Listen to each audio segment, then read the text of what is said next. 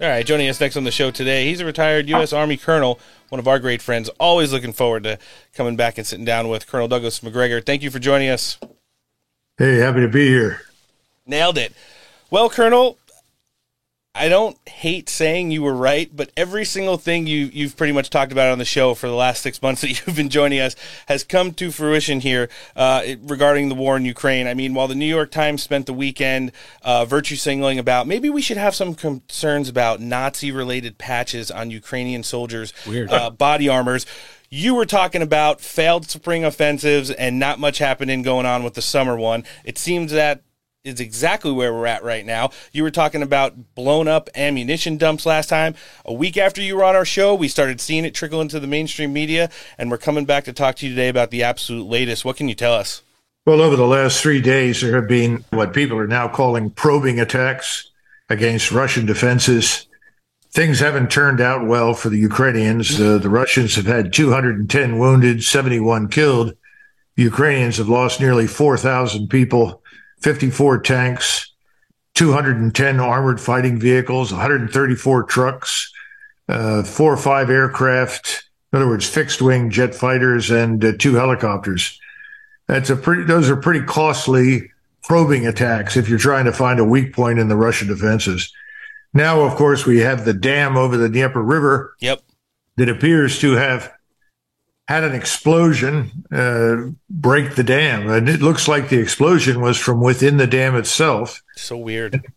Increasingly, it looks like one of the turbines, you know, the major engines that are powered by the water blew up. Now, whether or not that was done purposely by the Ukrainians or anybody else, I mean, Ukrainians obviously blame everything on the Russians. If the sun comes up two minutes late tomorrow morning, the Russians obviously held it back but uh, bottom line is, uh, you know, the the broken dam has actually made matters worse for the Ukrainians.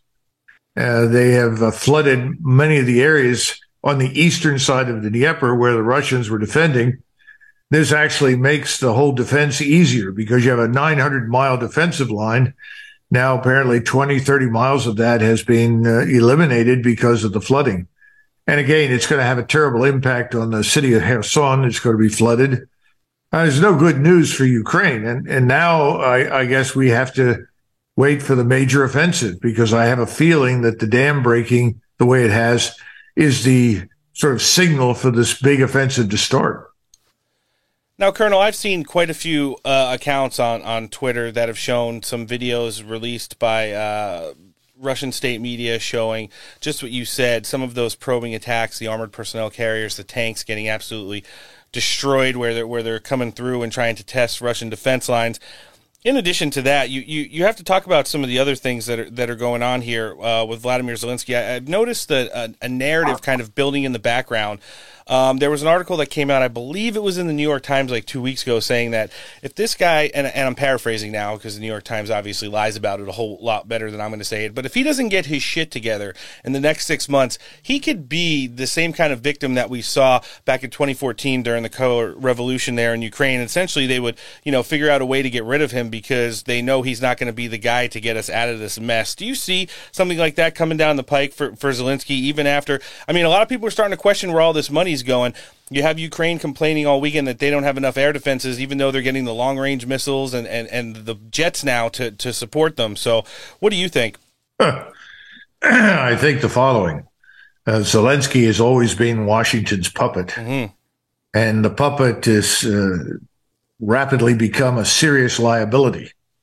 He's certainly no asset. If anything, his interference with the conduct of military operations has actually worsened Ukraine's position. Uh, so I think that's clear. Secondly, there are articles floating around now about a supposedly frozen conflict, and it's written by people uh, who are neocons or globalists. In other words, you're hearing from within the camp that wants this war with Ukraine now start to talk about a, a Korea like solution to the war, that somehow or another Ukraine is divided and then the two armed camps sit across from each other. Now, if you wanted tangible evidence for the imminent failure of Ukraine and its military establishment, that's it. Because just a few weeks ago, it was glory to Ukraine. victory is inevitable. The Russians are failing. And oh, by the way, they're still running out of missiles in case you hadn't heard, even though more missiles landed all over Ukraine last night. So the, the, the bottom line is things have gone very badly. You know, we're down to probably 18 to 20 million people left in Ukraine. Uh, they're they're running out of bodies to put into uniform. They brought back the 30 to 35,000 Ukrainian soldiers training in Germany, the Czech Republic, Canada, the United States. They're the ones that they're going to try and make the backbone for this uh, counteroffensive. And the Russians, of course, are, are could not be happier because the last several months sitting behind their defenses, they've annihilated probably 100,000 Ukrainians. Uh, we're looking at a, a, death toll in Ukraine of somewheres between 300 and 350,000 at this point. Mm. Russian deaths, perhaps 35,000. So this is not a war of attrition unless the attrition is all on the Ukrainian side. So I think, I, think this thing is coming to some sort of conclusion this summer. The question is, what's it going to look like? And you know, Washington, no one in Washington could admit that they made a terrible mistake. So I think I think we're going to see the Ukrainians bash themselves to pieces one more time.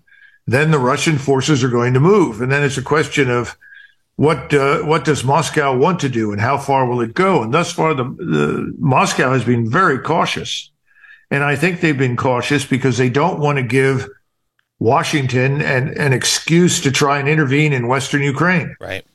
And they certainly don't want to precipitate a nuclear confrontation. No. So, so instead of sort of sledgehammer style blasting everything at once and moving 300,000 soldiers into the attack, they've moved incrementally. I think we'll now see a more deliberate attack, captures more ground. They want Odessa. They want Kharkov. They'll probably overrun the rest of eastern Ukraine. And then I think there'll be a pause. And all we can do at this stage is hope that the Europeans change some governments. You know, Scholz is now about as popular as the Black Plague in Germany. he's de- he's dis- he's deindustrialized his country. Cheap energy is the lifeblood of modern scientific industrial power and civilization. He's cut it off, and the Germans have had it. He, he gave us tried to give a speech yesterday.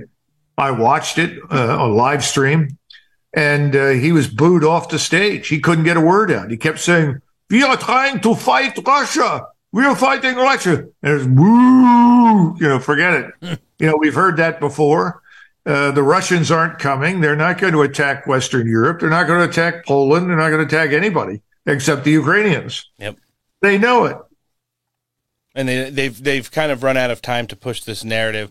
Colonel, how big of a now you talk about R- Russia holding their defenses and, and Ukraine basically losing so many troops along the way here. How large of a component has the Wagner Group been in, in making sure that Russia meets some of those uh, logistical benchmarks that they set out to at the beginning of this special operation or conflict right now? And and what do you think their role is moving forward? As you, as basically, we all assume now they're going to continue to push a little bit east.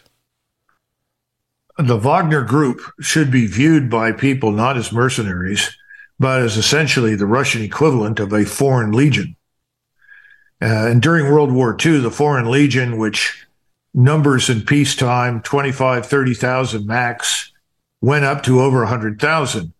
Uh, the Wagner Group was expanded and now numbers uh, somewhere between 50 and 60,000. That probably also includes some reinforcement from the Russian army's artillery and tanks and so forth. They have performed brilliantly. There's no question about it, just as the French Foreign Legion always performs brilliantly. There are a large number of Serbs. There are even some Germans. Yep. There, there are different kinds of people fighting inside the Wagner organization. So it really is a, a professional force like the French Foreign Legion. They are going to get a rest now, I suspect. And I, I imagine they'll be used against uh, tough, tough nuts that have to be cracked. You know, perhaps when they go into uh, Odessa, you know, to clear the city quickly, they may use Wagner. Uh, if they want to s- take control of some critical bridge sites, they may use Wagner. But the bulk of the Russian military, the army, hasn't really seen that much action. Right. They're ready. They are ready. They have pristine equipment. They're well trained. They're ready to be unleashed. So Putin has got to make some decisions here, and I think they'll be made once it's clear that the Ukrainians are exhausted completely. Then I think they'll move. But again, he has never wanted to destroy Ukraine. Right. And secondly, he doesn't want to rule Ukraine. His preeminent concern was always the Russian part of the country, which is what he largely controls at this stage. The Russians there were being oppressed. They were third or fourth class citizens. They were told either Ukrainianize and abandon your Russian identity, language, culture, religion, or get out of the country. And many of them were being killed. Remember, there were 14,000 people killed in the eight years that preceded the outbreak of this conflict in February last year. And of those, 12,000 plus were Russians living in Luhansk and Donetsk, which are Russian areas. Yep. So, so the bottom line is he's he's largely accomplished that. And the question is, what are the Europeans going to do? Well, if the Germans wake up and get smart, and certainly the Germans are intelligent people, to get rid of Scholz. One would hope that uh, Macron would be sent packing by the French. If those kinds of things were to happen, I'm sure Putin would talk to new governments. The problem for Putin is why should he talk to us? Why should he talk to Macron or Scholz? They've lied before. Yep. Yeah, they have the uh, you know basically the the League of African Nations looking to get them to the negotiation tables, but that's kind of w- with a lot of CCP influence as well. So I, I saw that clip the other day where the uh, the the president of South Africa pushed back on the BBC reporter, and he was saying like, "Hey, Putin's going to come here for some, uh, you know, global summit regarding the economy. You guys going to arrest him when he gets off the plane?" They're like, "What are you guys? what are you guys talking about?" They're like, "Dude, right. you guys killed like six million people in Iraq, and you said there were." He he literally said Tony Blair should have rode out of Iraq on a nuclear warhead. Mm-hmm to his, to the reporter's face. The reporter didn't know where to go with it. He's like, uh, are, "So you're not going to arrest him?" He's like, "No." He's like, "You guys need to just figure this out." That's the problem. All of these leaders, they don't want to do anything except look like they're doing the right thing. They've been absolutely doing the wrong thing. The people are starting to wake up, and we're going to hopefully start seeing some accountability at the ballot box everywhere from, like you said, France and Germany. We've already seen it a little bit in Italy, and then over to the United States next year. Colonel, this has been awesome sitting down with you today. Of course, we're going to look to have you back at some time, hopefully later in the month on our show. We're going to live link your website in the show description today. Is there anywhere else you want us to live link that our people could check you out? No, I, I think uh, that's fine. Uh, you know, there's there's plenty of videos on YouTube that cover everything that we've discussed and that I've discussed in the past. I just hope the American people are going to pay very close attention finally, because our problems here at home are infinitely worse than they were just six months ago. And this war makes no sense. It's not only a waste of money, it's a drain on our, our economic strength. It's a drain on our lifeblood because this country has no interest in going to war right now with anybody except maybe Mexico and the drug cartels. I could certainly make a case for that uh, after we close the border, but right now there's no reason for any of this nonsense to go on. No, I mean when you've got Secretary of State Tony Blinken getting, you know, yelled at by his CCP counterparts over the course of the last 48 hours and then heckled while he's coming out of the Henry Kissinger 100th birthday extravaganza. You know where our foreign policy and our geopolitical uh, stance in the world right now is failing, and it's definitely one of the parts of it is on the battlefield in eastern Ukraine. Colonel, this is awesome sitting down with you again, and we'll be looking forward to having you back on the show soon. Okay, take care, guys.